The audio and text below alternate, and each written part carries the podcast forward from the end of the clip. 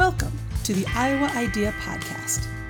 Join host Matt Arnold for in depth conversations with artists, designers, entrepreneurs, and civic leaders as he explores how they approach their craft and represent a modern version of the Iowa idea. This podcast tells the stories of Iowa natives, transplants, and friends who demonstrate the Iowa idea in the 21st century.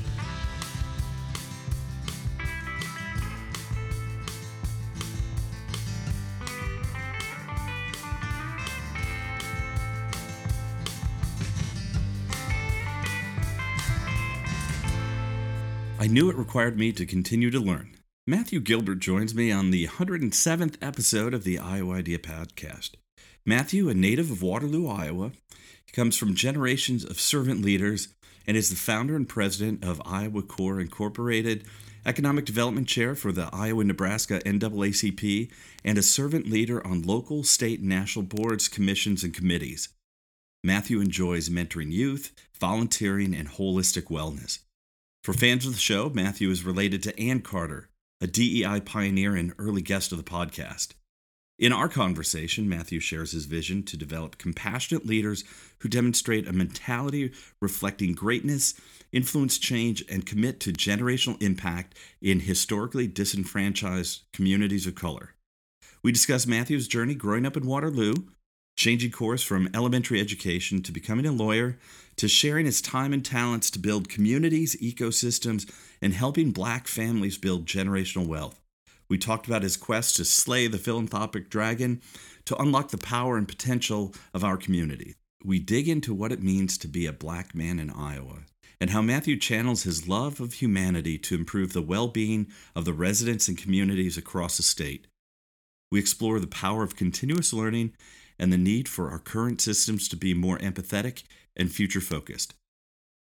I appreciate Matthew's energy and passion, and I especially loved his framing of the importance of healthy infrastructures for Black and BIPOC communities, which was completely different take on my standard stuck unstuck prompt.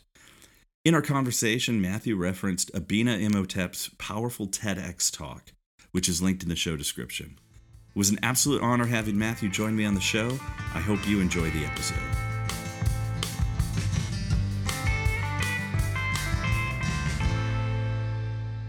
Matthew, welcome to the Iowa Idea podcast. It's an absolute pleasure to have you here. If you don't mind, uh, for our guest, could you tell us a little bit about yourself? Awesome. Uh, thank you so much, Matt. I'm really excited. Um, not only are you my main my my namesake, uh, but also I think we sort of share uh, like minds as it relates to uh, many of the topics that we may even get into today. So, um, a little bit about myself. Uh, my name is Matthew Gilbert, and I'm originally from Waterloo, Iowa. Um, I'm really excited about you know my hometown Waterloo because it actually is where I um, learned uh, quite a bit around you know what it is to be uh, to be black in Iowa, as well as you know what it is to be a black man in Iowa, and those experiences have actually uh, been very uh, nurturing um, as I continue to expand my career and and do so many things both here in the state of Iowa as well as around the globe. A little bit about what I do um, specifically. Um, I am an attorney. I'm a social entrepreneur, and I'm a philanthropist. Um, I also describe myself as an ecosystem builder. Um, a little bit about what I do technically. Specifically, I coach and advise families, businesses, and communities in preserving their legacy and creating generational wealth. Um, how I go about doing that is just a really great discussion, but I'll give you a chance to just kind of let the audience settle into just those particulars.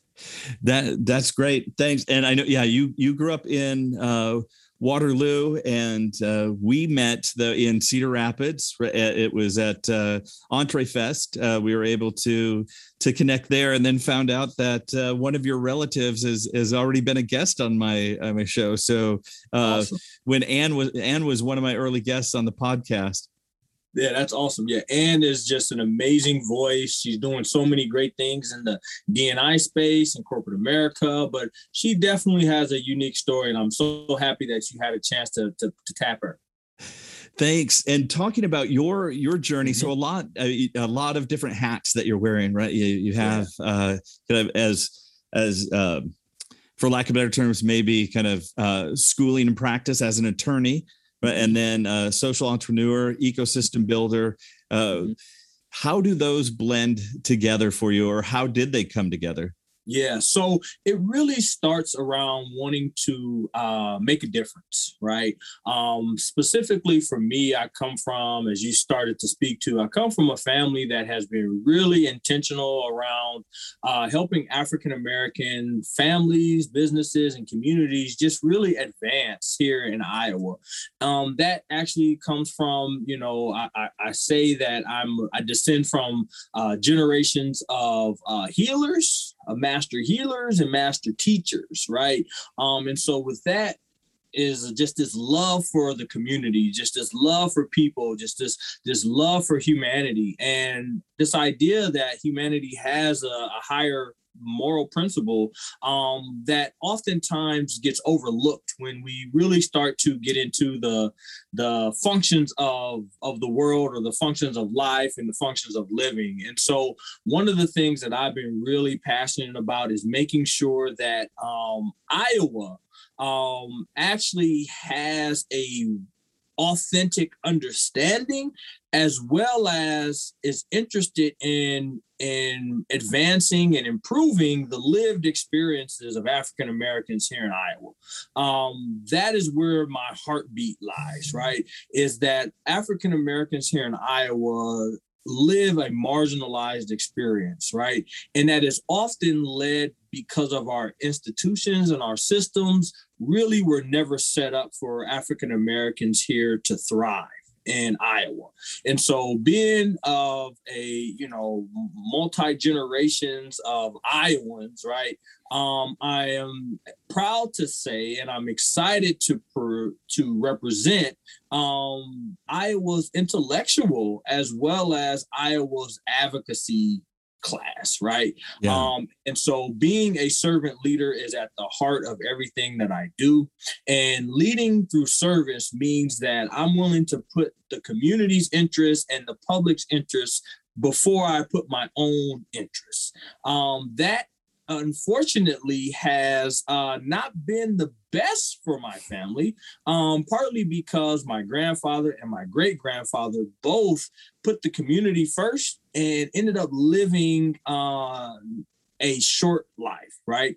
Um, passing away both before they were 50 years old. So yeah. that has kind of helped me really want to understand a little bit more about the lived experience, as well as, you know, how are Iowans, specifically African Americans and communities of color, how are they staying well here in Iowa? Because dealing with uh, the historic uh, you know, racism, the systematic racism, and just the microaggressions, they do have an impact. And so for me, I've always wanted to learn how does it impact the health of of or the well-being of us as as humans and so for me this higher good meant that i needed to be well in order for me to do well but in order for me to do well meant that i could also uh, you know, help communities and do something meaningful. And I just didn't have to put my own ego or my own um, aspirations in front of figuring out what the community needs and how I can be the best servant.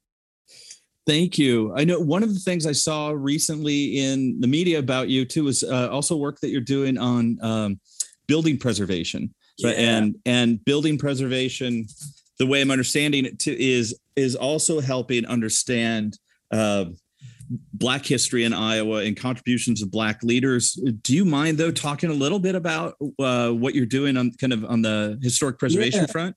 Yeah, that's really awesome. So it kind of fits within my wheelhouse of legacy preservation. And oftentimes that means that it's a community. But I've also actually worked with families themselves and helping them really protect their legacies, right? That doesn't mean just putting your name on a building. It actually might actually mean being able to inspire the actual programming that's going on in the building. So what you're speaking to is uh, I serve as a another service-led experience for me is I serve as a commissioner for the Waterloo Historic Preservation Commission.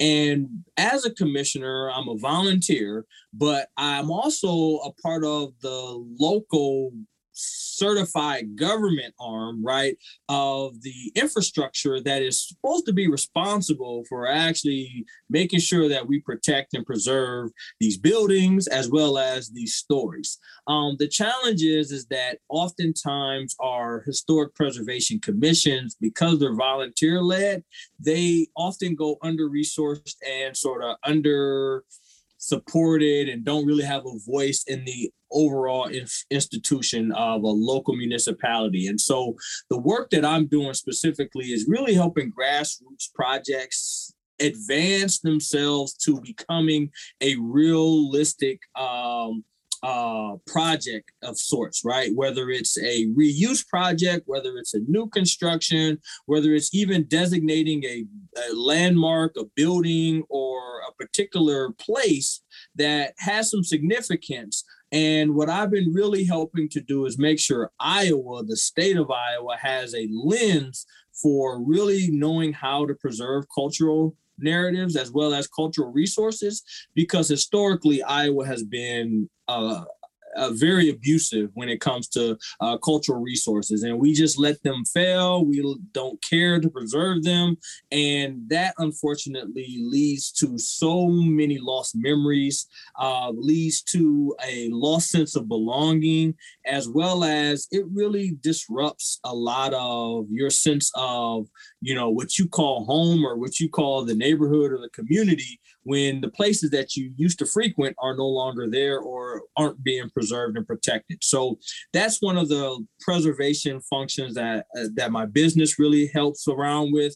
And then we get into the planning side of things, which actually means that we help communities, we help the people, we help the projects sort of move themselves forward through this very technical space that oftentimes uh, communities don't really have a voice in. Thank you.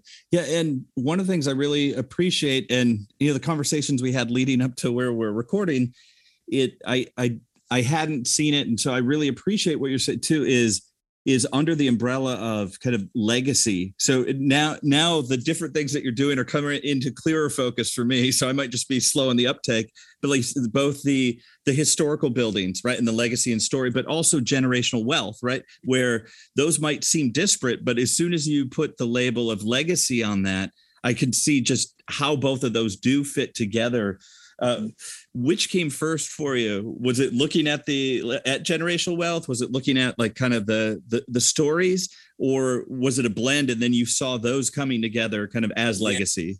Yeah, so it actually comes from my personal story. As I mentioned to you, you know, my great my great grandfather and my grandfather both, you know, uh, died early on in life. And, you know, passing away before you're 50 means that you really didn't get a chance to do much planning for the family. And so, because of that sort of lost legacy of wealth that, you know, all I was able to grow up with, I grew up in a single parent home. I grew up uh, in, in impoverished environments and situations. And in addition to that, I grew up in one of the highest drug trafficking areas in the state of Iowa. Right. You know, uh, and so with that being said, I didn't have generational wealth to hang on to. All I had was these stories, but yeah. these stories didn't help me navigate who I was, and they didn't protect me when I was out in the community trying to grow up to be a, a contributor to society, right. right?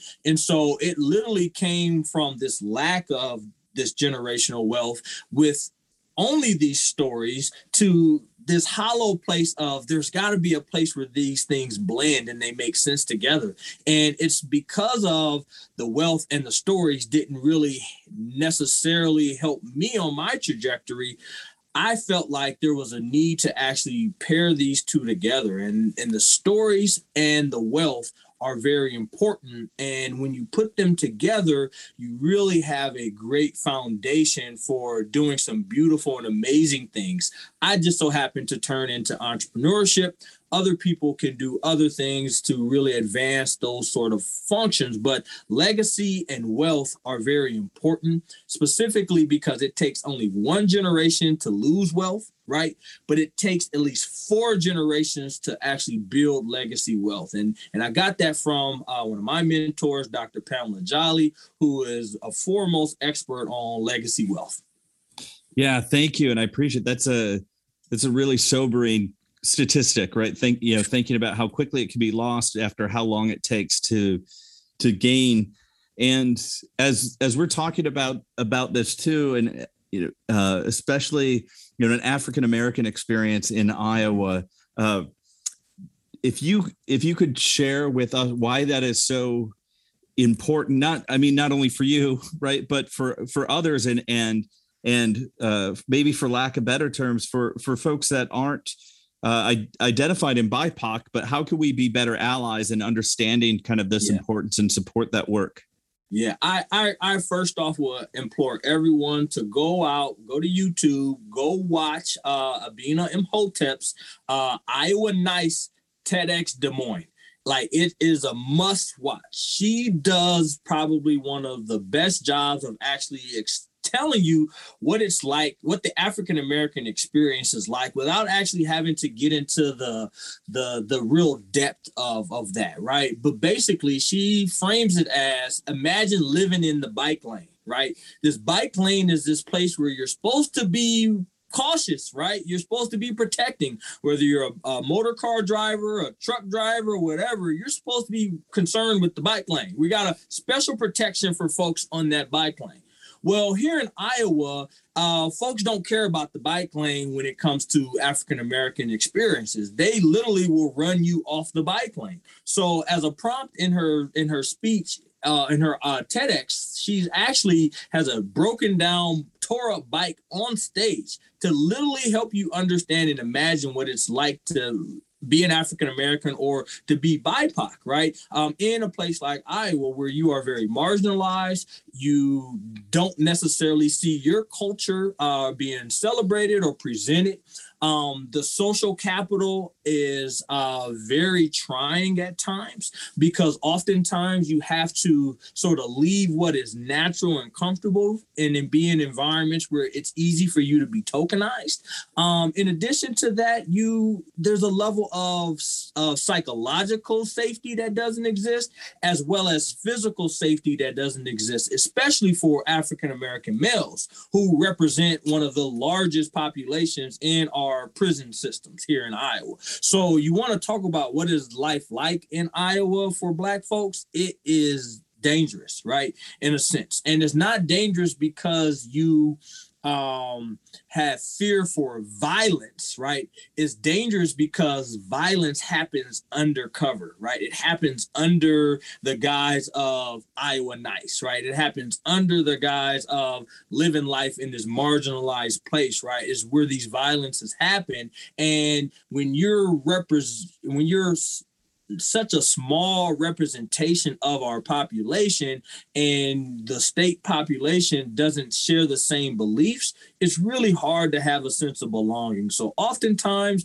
being african american in iowa means you're only here for a moment right? And you're passing through and this is maybe a stepping stone to you doing something else. For me though it actually was a part of my discovery. It was actually coming back here to Iowa and actually bringing my tools and my resources here, right? Because being here in Iowa, you learn that in order for you to actually do something profound, you got to leave the state. And so I'm tired of us getting rid of all of our of our human capital as well especially diverse human capital and then really not having any capital here to actually make sure bipoc communities can can really own and share and tell their own stories, most importantly, right, is a rather frustrating experience. And so I'm just being an advocate in every area that I can to make sure communities, especially communities of color, can better navigate, right, some of those uh, barriers that often exist.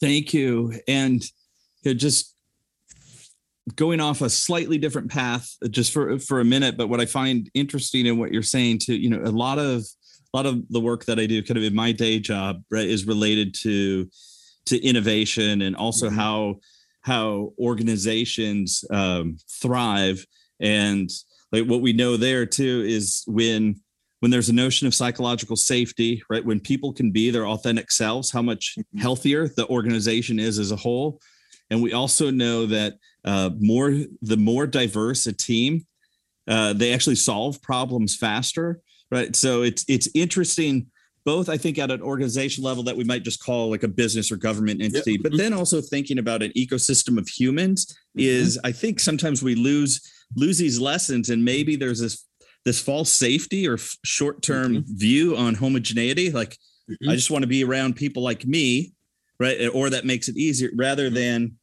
you know how do we take a broader long view on how can how can our state be healthier? How can our community be healthier? Right and so hearing hearing what you're saying too um and obviously you know as a white male right i haven't i haven't lived that experience right? I, I mean there there's there's a lot of privilege that i carry every day that that i probably don't even recognize too right?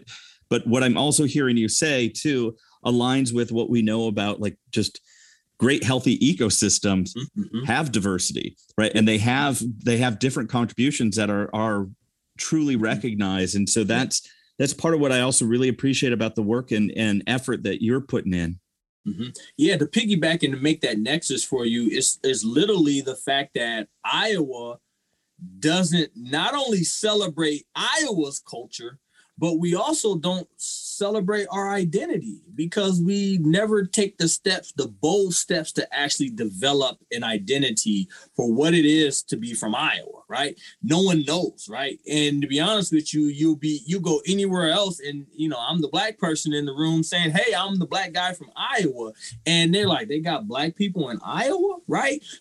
And this is a part of being in this sense of middle of America, right? Uh, right. Lincoln knew the value of our land, right? But uh, outside of our, our our indigenous populations, Iowans, we still we we still only plant seeds. We still don't know the fruit of this fertile desert, is what I call it. Yeah, yeah. Thank thank you. And just thinking about too, uh, going back when you're talking about legacy and sense of place, mm-hmm. right? Too is um, I think as as as you noted, uh, being the black guy from Iowa, right? That's a head scratcher for a lot of people right? And then you can throw on top not only but multi generations, right? You your family mm-hmm. has deep roots in Iowa, mm-hmm. and so of just that uh, preserving that sense of of not only place but history too seems incredibly important because for me i kind of nerd out on some history stuff like digging in on like what happened at this place mm-hmm. or or a history of a building and and as you noted in some of your like sometimes it's even a just a landmark or or just you know a sign can help right you mm-hmm. can't preserve all buildings but even just knowing what happened here mm-hmm. and uh, one of the things in my neighborhood in iowa city an artist a few years ago commissioned and made these signs mm-hmm. right that just designate what like I didn't know, but the uh, the Golden Sox, which were affiliated with the White Sox, there used to be a base uh, semi-pro baseball uh, stadium like not far from our house, right? And there was a streetcar mm-hmm. line that came out here, and uh, the kids where my kids went to uh, elementary school, that was uh, Camp Pope. It was a mm-hmm. it was Civil War training camp, right? And then it's int- when you you start to understand that, and I think it helps you take a longer view of there's been people doing things here, and and maybe helps you suppress the ego a little bit but mm-hmm. there's also a pride element too right in there was stuff here and so mm-hmm. that's just a weird weird way for me as i'm processing just hearing you say too is when mm-hmm. uh, especially the black community when its contributions are mm-hmm. wiped out or not it, it's hard for you to i'm assuming hard for somebody to have sense of place right yeah. when and, when these things have been wiped away and and even digging deeper into that sense of place what it really functions is just having connection right just being able to connect what his what history does it allows us to connect uh, both memory as well as movement right? So who why did they go here? Why did they do this? Who was that? You know, like literally the foundation of memory and movement are so important when it comes to the fabric of just being human. Like that's the one thing that we all want to do. We all want to connect. The challenge is is that Iowa is this uh transient place where everyone's coming in from everywhere else and you only also sometimes only connect with other people that came from everywhere else because the folks that are homegrown again we get we export them elsewhere because we don't have the resources to retain them we don't have the um the infrastructure to give them that sense of place, right? And then we just got this like I don't know what it is. It's this hangover of being Iowan that we just don't really, we all want to run away from, where it actually could be celebrated and it should be celebrated, especially on the global stage, um, because I've had an opportunity to represent Iowa on a global stage being a delegate in other countries. So right. just imagine what it's like to represent that as well as say, you know what, but I got this very marginalized experience in Iowa, even though I'm here talking to heads of state and heads of nations, right? That right, right. becomes very difficult to really be authentic and to really want to celebrate Iowa. So it required me to actually come back to Iowa and do some work. I love it. I love it. And uh, yeah, and uh, I know we've we've had some good conversations too in the past. And I just really appreciate the the perspective you have and you sharing your your gifts. And I know when we talked about also um, some of the things related to generational wealth, where mm-hmm. and and this might be me connecting the wrong dots, but I see also your legal background, right? The mm-hmm. being able to navigate legalese for folks, where I feel like a lot of generational wealth is mm-hmm. socially driven, right? That mm-hmm. you know, like having parents that have navigated a mortgage so they can tell mm-hmm. you because and if the common person sits down and looks at banking contracts or mortgages they make no sense. They're mm-hmm. terrifying mm-hmm. right? And you you hope you have uh somebody that has your best interest at heart right at the bank. But just that was an, another thing that stuck out to me is how much uh knowledge is socially created and having having that experience. And that's one of the things that I, I I just really appreciate about the work that you're doing is mm-hmm. also helping people navigate uh, what might almost seem like a foreign language, yeah. right? Mm-hmm. To to then start to build that generational wealth, which, like you is, um, it becomes a buffer for a lot of people too. Like mm-hmm. you said, it could be wiped out, but there there's a lot there's a lot of uh, uh, padding in life that people have if they have like right there there are people that don't have it and you know one one one mishap in their life can trip them up mm-hmm. where you know if you have a little bit of generational wealth you just like somebody else actually picks you up and dusts you off right? And you, you can get up running again. So it just kind of am i am i close at all on kind yeah. of the connection oh, between yeah, legal and social? Yeah so let me share with you kind of where you know me being an attorney uh, me being a legal scholar you know uh, like literally that really comes from uh, seeing broken institutions not work for everyone right? Yeah. And so I literally went to law school specifically to learn how to trans transact and transition generational wealth from one generation to the next generation, literally. All right. And in order to do that, I had to learn the tax code. And the tax code was actually one of, and it still is one of the most dangerous uh, instruments and tools for creating exactly what you're talking about, right? This sort of haves and have nots, the folks that are in the know and folks that are not in the know. So, literally, what I do is I help families navigate the tax code. I help married marital couples navigate the tax code. Um, I help businesses navigate the tax code um, because there are oftentimes um, every administration now is starting to take an attack on the tax code. And some of my tax professors say they'll tell you that anytime you got politicians dealing in trying to change the tax code, right? You need to, you need to really wisen up right? And so for me, I needed to maybe lower the threshold for families and communities and businesses and their understanding of the tax code because literally it was it was the one thing that was taking advantage of them and their wealth. Yeah. Thank you. Uh, so uh, what was it you you had this was it was it mission first or was it an interest in tax code and then you saw how you could yeah it, it was all it was all mission um uh after leaving high school, I, I, went to a small Iowa college um, because I was an athlete. Yeah. um, uh, to specifically study to become a teacher, right? Like, yeah, right. I come from these, yeah. these generation yeah. of teachers.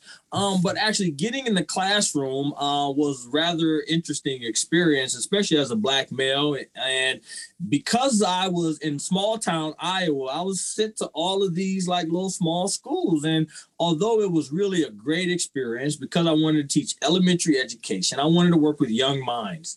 I felt like working with young minds was being uh, threatened by the actual institution that these young minds were actually having to yeah. go to every day. So I didn't want to be a cog in the system and just be a cog on the wheel and just continue to support that. So I said, I'm either going to be very disruptive in education or I'm going to find a different platform for me to really scale. And actually, I chose entrepreneurship. Um, and so I use my curriculum development skills that I learned as as a, as a college student to design my own major in entrepreneurship. At the same time, at 18, I started my own business. Um, I was a personal trainer. I started my own wellness practice, and being healthy and being an athlete just only made sense, right? And so because of that, I actually picked up some really cool transformational skills and those transformational skills kind of was what the mission was is that I wanted to help people transform their lives as well as their physiology, right? But also their mindset. Yeah. And as I started to lean into that, I started to learn that I really liked uh, developing businesses and helping businesses grow and starting businesses. So that's where the idea or my interest in sort of the tax code came is because I actually enjoy helping these businesses uh, and helping to start a business even more than sometimes even the transformational stuff that happens um, through a, an individual or, or a leadership perspective. And so blending the two, I felt like the only way for me to really gain the skills, or I should say, to do the work that I was meant to do, it required me to get these transactional skills. So yeah. that's why I went to law school to learn these transactional skills. And that's what law school allowed me to do is actually marry my transformational skill sets with these transactional skill sets. Now I'm able to really help most folks through any sort of crisis. And that's literally what my hotline becomes is crisis control at some point. And that just also comes with the burden of being the African American attorney in town or the black leader in town or you know uh the, the, the servant leader in town it just comes with another responsibility that um had i been a white guy somewhere in iowa i could have just maybe created an island for myself and been okay with that. Uh, but here in iowa being an african american male i really don't have that luxury because my social capital still has to uh, it has to include my cultural capital as well. Yeah. Matthew, that's great. And there's so many different threads I want to tug on there for a little bit. Uh, probably, probably least interesting for you, but I'm just curious, what was your sport? Uh, basketball. All right. What position? Hooper. Uh, I played guard, point okay. guard and off guard, shooting guard. right on. Yeah. When I was, uh, when I was a kid, uh, I got all my height. I was as tall as I am now uh, when I was in eighth grade. So like middle school basketball, right? I was I was playing the post, and then all of a sudden you go to high school. There there's no need for a a, a center, let alone a forward at five ten, right? Yeah. So I should have worked on my ball skills a little bit more. I left Water I left Waterloo as a high school state champion yeah. in basketball, and so I just literally wanted to keep the excellence going. Um, awesome. Just didn't have the I don't see at that point in time there wasn't the same exposure, so I didn't have the reach of possibly looking at attending other schools, and so I just basically yeah. just pointed to a school and just bam, I'll go there. I literally, I I signed up in July. School started in August. Thank you. One of, one of the other thing I'll just share this with you, kind of a is is a shift. So as you said, kind of uh, leaders, healers, educate my on on my mom's side of the family. It, it was mm-hmm. almost basically like you're you're a nurse, a teacher, or a mm-hmm. firefighter, right? So there was mm-hmm. a, a, lot of that on my mom's side of the family. Um, but my dad was he went to school to become a uh, high school science teacher, mm-hmm. and you know in the in the education pathway, kind of the last thing you do is your student teaching, which is almost a shame because it's like that's when you're really seeing what this is going to be like and you're you're you're three and a half four years deep in your in into college my dad was doing his uh, his student teaching and realized it wasn't for him became a firefighter. So I always joke that he he saw he saw more psychological safety in running into burning buildings than teaching high schoolers. Oh, I totally get it. Same thing happened to me. Once I started student teaching, like the light bulb went off and it was like either save these kids and we got to run now or really do something different. And yeah. it's it's been uh it's been tough, but I've actually found the ability to teach on different platforms. Right. Not have to teach in the classroom, which actually has been uh rather interesting because I was a very I love to learn, but I didn't like school. Does yeah. that make That's uh I love it, man.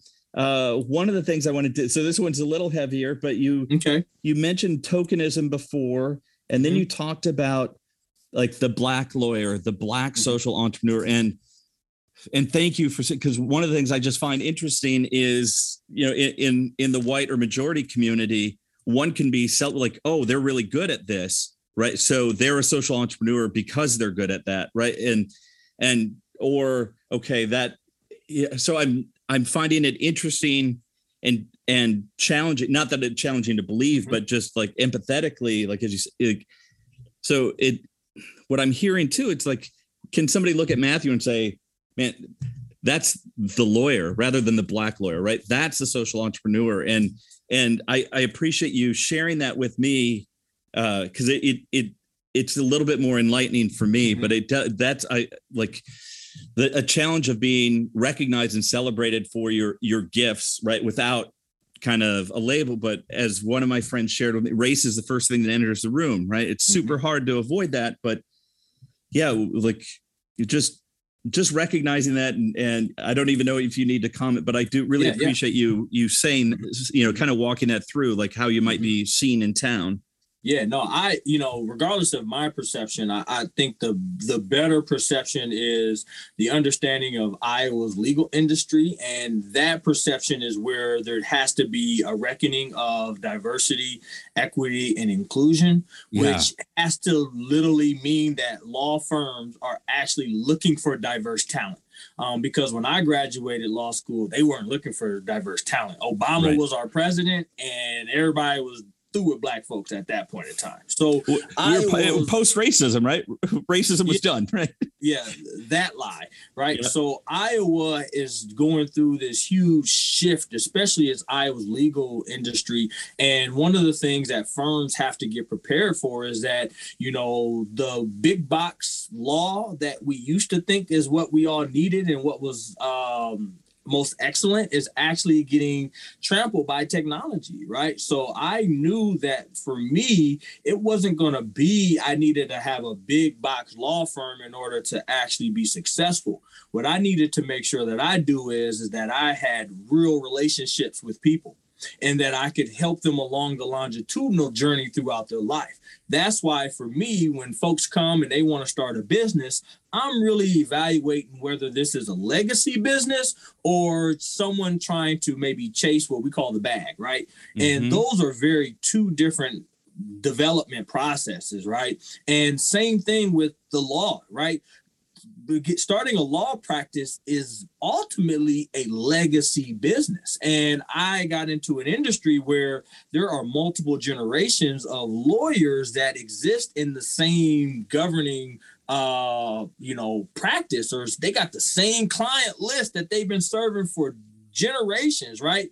Just imagine what that means being the black lawyer, right? Mm-hmm. It means that you can either compete or you can uh, get ahead right? And for me i felt like really the the the opportunity was not even you know being presented to the public the opportunity was really with the people so I actually leaned into the people, figure out how I could be a, a, servant. And what that meant is I had to go start this law practice. The people demanding that from me. That wasn't my my goal coming out of law school. So yeah. it was the people that demanded from me what I needed to be. And now I'm trying to really recalibrate that to make sure that that mission aligns with my personal mission and that these two things really are healthy for me to pursue.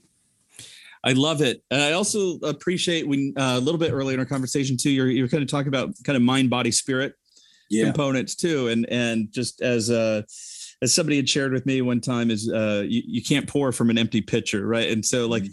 hopefully you're taking care of yourself as you're, you're mm-hmm. giving other people skills to take care of themselves. But every time I talk to you, I got to say, it just feels like so much of what you're doing is rooted in, in empathy and love Mm-hmm, and mm-hmm. it's just heartwarming to have conversations mm-hmm, with you. Mm-hmm. So I just wanted to get that out there because I I've been talking to a designer from England, Alan Moore, and mm-hmm. one of the things he's working on is uh, something he calls beautiful business. Mm-hmm. And beautiful business are things that uh, help support regenerative business, regenerative economies, right? Not extractive. And because basically, broad strokes in his extractive leads to hate it ultimately like because it, it's a, it's a competition for resources where you can't if you get to regenerative right then there's kind of it, it's not a fixed pie view of the world right more can happen and and admittedly it's so hard and it's just one of the things i always find inspiring talking to you is mm-hmm. is the there's there's a a sense of love and empathy that's sitting behind this that i always hear from you so i just wanted mm-hmm. to to call that out yeah, no, I, I love that beautiful business. I think that is so important. And, you know, one of the things that I was really excited to talk about is uh, social entrepreneurship. Yeah. Um, and the reason being is especially in communities of color we don't have a real true uh, model for what that looks like. And so what ends up happening is the one person that is kind of the the you know uh, they're they're smart they're uh, passionate and they want to do something meaningful for their community. Well what do they go do? Well they go out and start a nonprofit. Now they've put themselves back into sort of you know uh, the crosshairs of this uh, dysfunction of Iowa. And that dysfunction of Iowa is really centered around some of our philanthropic wealth, right? We got a lot of philanthropic wealth. We got a lot of philanthropy money that's just sitting on the sidelines, right? Being hoarded by private wealth, by by these families or by these individual foundations or whatever, right? Um, that unfortunately creates a very, very hostile environment in the nonprofit sector. So when you want to do something charitable, you got to compete with the next charity to figure out who's got the worst story so you can get the most money. Like that typically is not the best way to be regenerative, regenerative, like you said, especially yeah. around charitable wealth. And so one of the places that I'm just like, man, and once we tap this philanthropic wealth in Iowa and actually position it to do good, we will actually be it will be a market multiplier. Uh, yeah, absolutely. That and that's that's what Alan claims too is that it it it's it's a hard hurdle mentally for a lot of people to get over.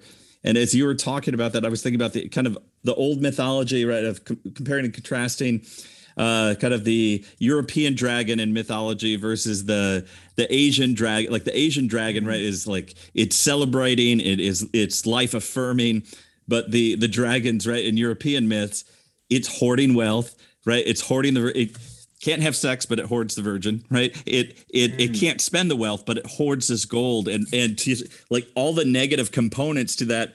But like, yeah, bring that into real life. It's like we we have these philanthropic dragons sitting here that almost mm-hmm. need to be slayed uh, you know f- for for for the village and community to to be its best self. That's deep. Whoa that was awesome. Philanthropic dragons. Wow. I'm gonna, I'm Take gonna it. it's yours. one. run with it. I'm gonna i'm gonna run with that one. Wow.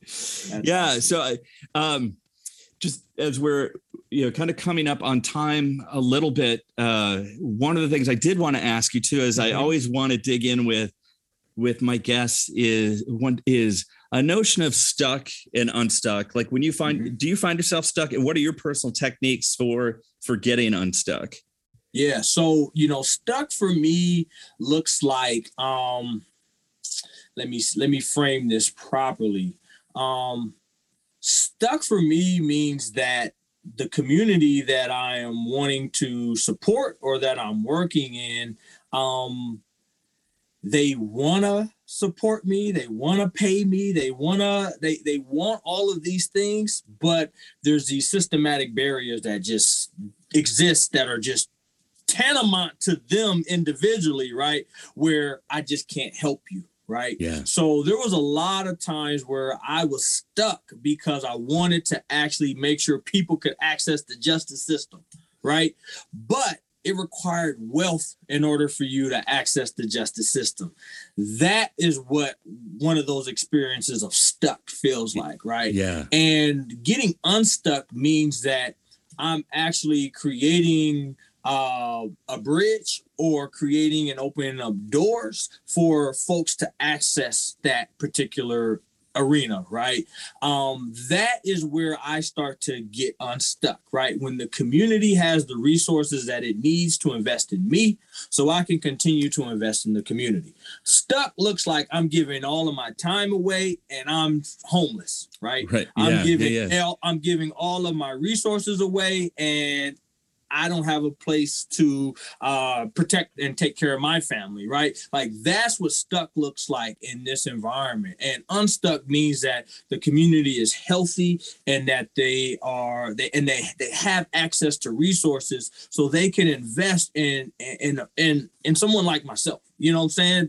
Uh, a, a resource that is just a continual resource of giving right? And if we can continue to turn that on, then we can live unstuck. But unfortunately, we just really like to live stuck to beliefs, stuck to ideas, stuck to institutions, stuck to systems that are broken, right? Yep. Unstuck for me means they invite me to the room and it's just all of this earth disruption that I may typically cause. So uh, I- that that looks like. I love it. I love it. And uh, yeah, just uh, you know, when we're talking about so many different systems, is one one of my beliefs too is all systems work as designed. Right. We might not say that it was intentional, but they they're working as so. Yeah, for us to shake these, we we have to be intentional about what we're going to change. Otherwise, the system's going to still Mhm. produce the same system, right, and Mhm. same outcomes. So I I love I love your your vision of Yep, yep. Unstuck. Yeah, on a personal level, um, to be unstuck is mindfulness. Um, that's both prayer and meditation. Um, that's healthy habits as well as Yeah. healthy boundaries. In addition to that, it means fun and and having some funs, right? and those sort of things allow me to do the things that I love. And as you can see, the things that I love is helping other people. So if I can continue to remain unstuck, then I can continue to pour into families, communities, and, and businesses that um, will continue to do good as well as inspire others. Thank you. Uh, one of one of the other things I like to talk to guests about uh, the broad broad categories advice, but kind of curious, like you know, because sometimes it takes a couple different paths. One is uh, what's good advice you might have received. Usually we get it from a mentor, but like in my case, kind of almost too too young and cocky. Like I'm like, what the hell was it? That just a funny phrase. And as you get older, you realize that was actually a nice gift, an elegant payload that you know they were sharing sharing a great insight with me. It just sounded nonsensical when I was younger. Mhm. Or the other is, and I I steal this from Austin Kleon's book, Steal Like an Artist.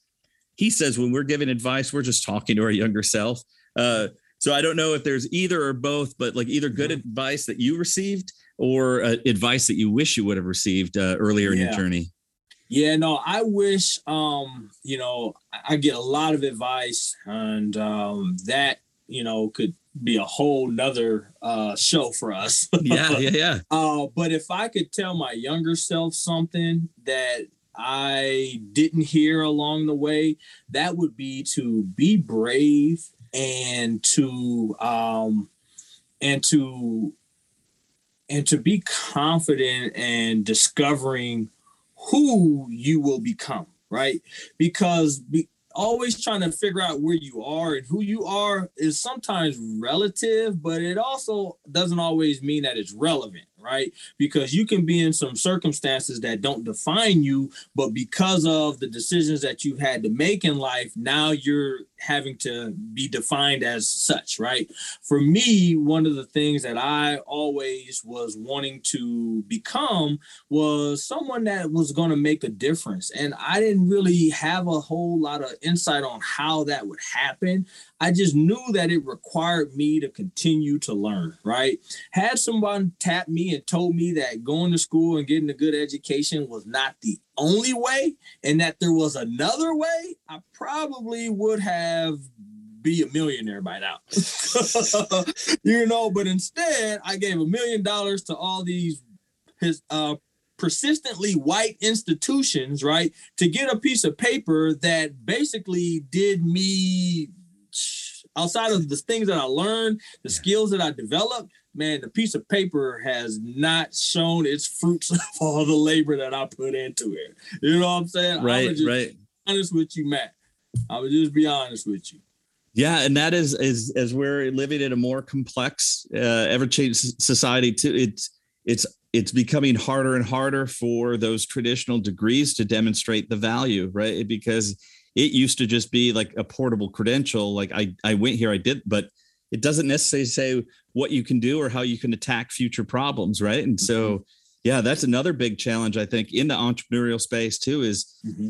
like yeah, how do we how do we cultivate a learning mindset without mm-hmm. just, you know, throwing throwing people into to schools many of schools which will grind out their creativity mm-hmm. Right? Yeah. Bef- before they're done with the system. Yeah yeah. I, I wish our school systems really did a better job of positioning entrepreneurship.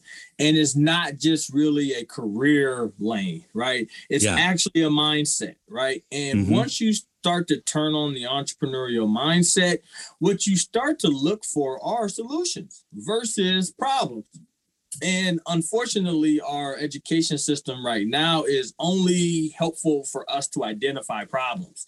It doesn't help us do the creative, the next level thinking of how do you solve those problems. And oftentimes, solving these problems mean you have to sometimes abandon the tradition no solution or the traditional way of knowing or way of doing. And here in Iowa, we're very conservative when it comes to um, sort of advancing um, some of our thought capital.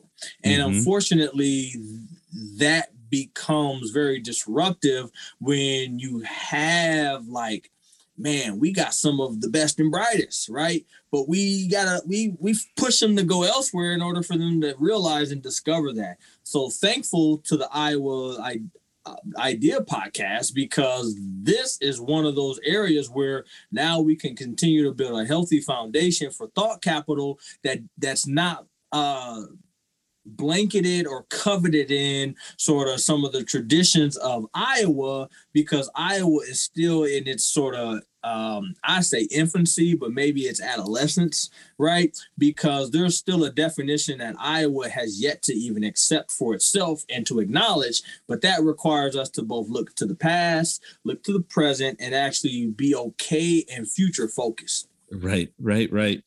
Yeah, I hear you too. I know one uh, another guy, Alex Coble Frakes, when she mm-hmm. was on, she was also talking about a you know being an entrepreneur and growing up in Iowa.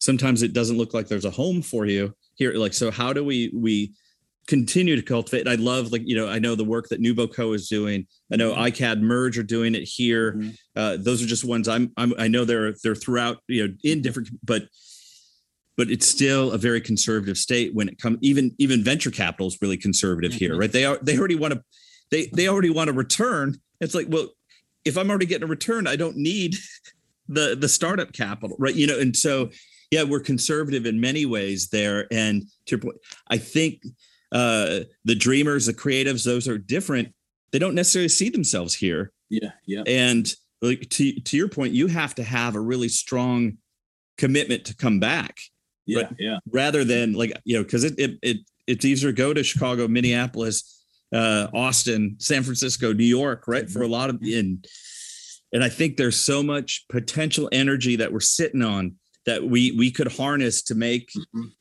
make Iowa a superpower. I mean, there's so many, yep. there are so many things, but it's almost like I feel like we have the wrong lens on the light mm-hmm. here. And if we could change it up, I think there's so much we could do. Well, I think it goes back to that that point that you were making about sort of who's kind of holding the keys, right? Yeah. And when it comes to like, there's literally words that you can use that literally are violent or violence when used by people of color. Words like investment, right? Words like innovation, right? Words like um, what else? What's another one that's there? Um infrastructure. Like when you start talking about those, and those are all I words, right? Um, and then another word, inclusion, right? Like those are all I words that come to mind that when you put them into the context coming from a person of color, these are dang, you know, they're frowned upon, you know, for black folks to talk about investing in themselves or investing in their community. What's wrong with that? Right? It's it's frowned upon to say, hey, innovation looks like this in the communities of color, although it might look like this in a majority community, right? Like those are concerns that I think what happens is is that we're so busy trying to talk about how the glass is halfway empty, we have yet to really realize that it's halfway full right? And that in order for us to get to that that next level that that uh that 10x right? Yeah. we're going to have to unlock some of these multipliers right? Philanthropic wealth our innovation capital you talked about venture capital what about uh, venture philanthropic capital, right? Where you're right, not right, trying yep. to return. The return is a social return, right? Like when are we going to start really using what's already out there, right? We don't got to be the the the home to these things, but we could definitely be a destination for some best practices that don't look or feel like us, right? But that we can make Iowa. Yeah. Matthew, I love it. And thank you so much for taking the time to join me on the the podcast. It's it's always a pleasure to to talk with you and and thanks for for going deep on a lot of these topics. I really appreciate it. Well, I'm excited. I'm excited to come back. I really appreciate what you're doing with the Iowa Idea podcast and just knowing that this exists, especially for diverse communities, is important. So I really appreciate you pulling out all the stops to make sure that you have a, a, a representation that oftentimes doesn't really always look like how we're presented as Iowans. So right. I appreciate that as well. So thank you.